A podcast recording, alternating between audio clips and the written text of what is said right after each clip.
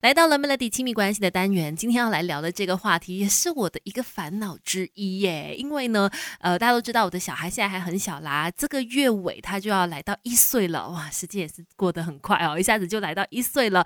那面对他现在这个年纪的小朋友呢，你千万不要以为说他永远都是呃很可爱，然后做什么都会让父母融化，有的时候他也会有一些行为让我们觉得说惨了，要怎么教？比方说，我之前就有在我的 social media 去分享。说我的小孩很爱看电视嘛，然后他就会一直拿那个遥控器呢，要我们大人帮他开电视。当我们不顺从他，不愿意就是开电视的时候呢，啊，他就会发脾气了，就会丢东西，就会把那个呃遥控器呢直接丢在地上，就让我其实觉得，哎，有点烦恼了。应该怎么去跟他说好呢？应该怎么教好呢？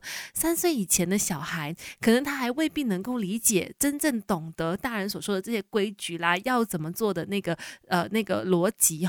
所以其实像现在呢，我就相当的头疼了。可是你说不教吗？也好像也不行啊，就很怕说，万一现在就不理会的话，那他长大之后更加的这个严重，更加的脾气恶化的话怎么办呢？到后面的话会不会更难收拾？所以今天就要来跟大家分享了，三岁以前的小孩究竟如何让他们懂得规矩呢？如果真的是犯错了，父母应该怎么样引导，甚至是要怎么样惩罚才对呢？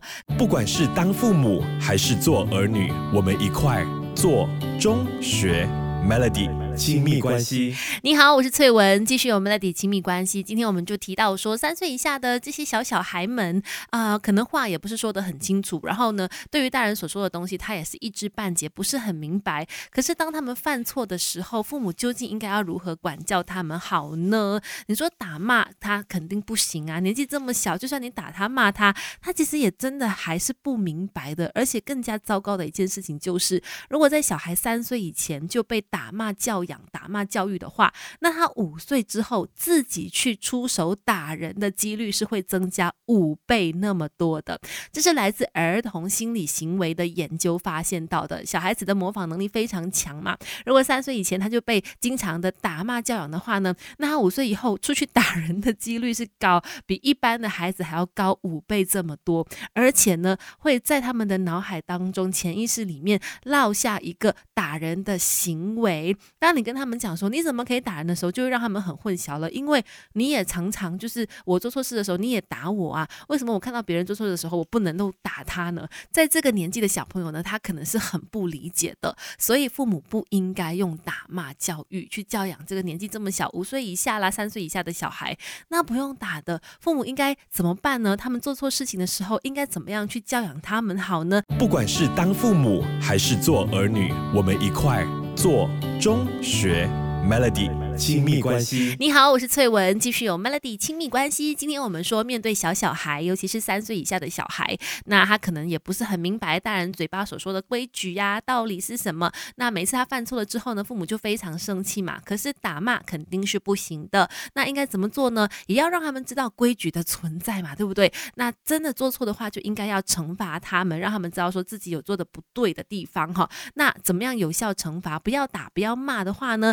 嗯，你。可以，就是把孩子抓到面前来，然后呢，限制他接下来的活动，而且请他好好的看着你，跟他说：“妈妈现在非常的生气，因为他做了什么什么什么事情，可能是很危险的。这个时候不准嬉皮笑脸，不准笑，要请他自己去想想看，观察一下刚刚他做了什么，他有没有打人啦，或者是他有没有去欺负其他人啦，或者是他有没有弄乱家里，或者是他刚发脾气等等的，让他自己去检讨哈。再呢，你可以成。罚他做的事情就是可能罚他做一些劳作活动，像是收玩具啦、整理家里啦。帮忙当小帮手啦，又或者是呢，你也可以请他去罚站。我相信很多的父母都会用这个方法啦，不要用打骂的话呢，就给他去罚站，面壁思过，好好的思考一下自己做错了什么。而且在这个过程当中，其实也是禁止他去继续做他喜欢的活动嘛，把这件事情呢当成是惩罚。当然，最重要的最后一个步骤就是呢，在他这个惩罚完成之后呢，你也要请他说出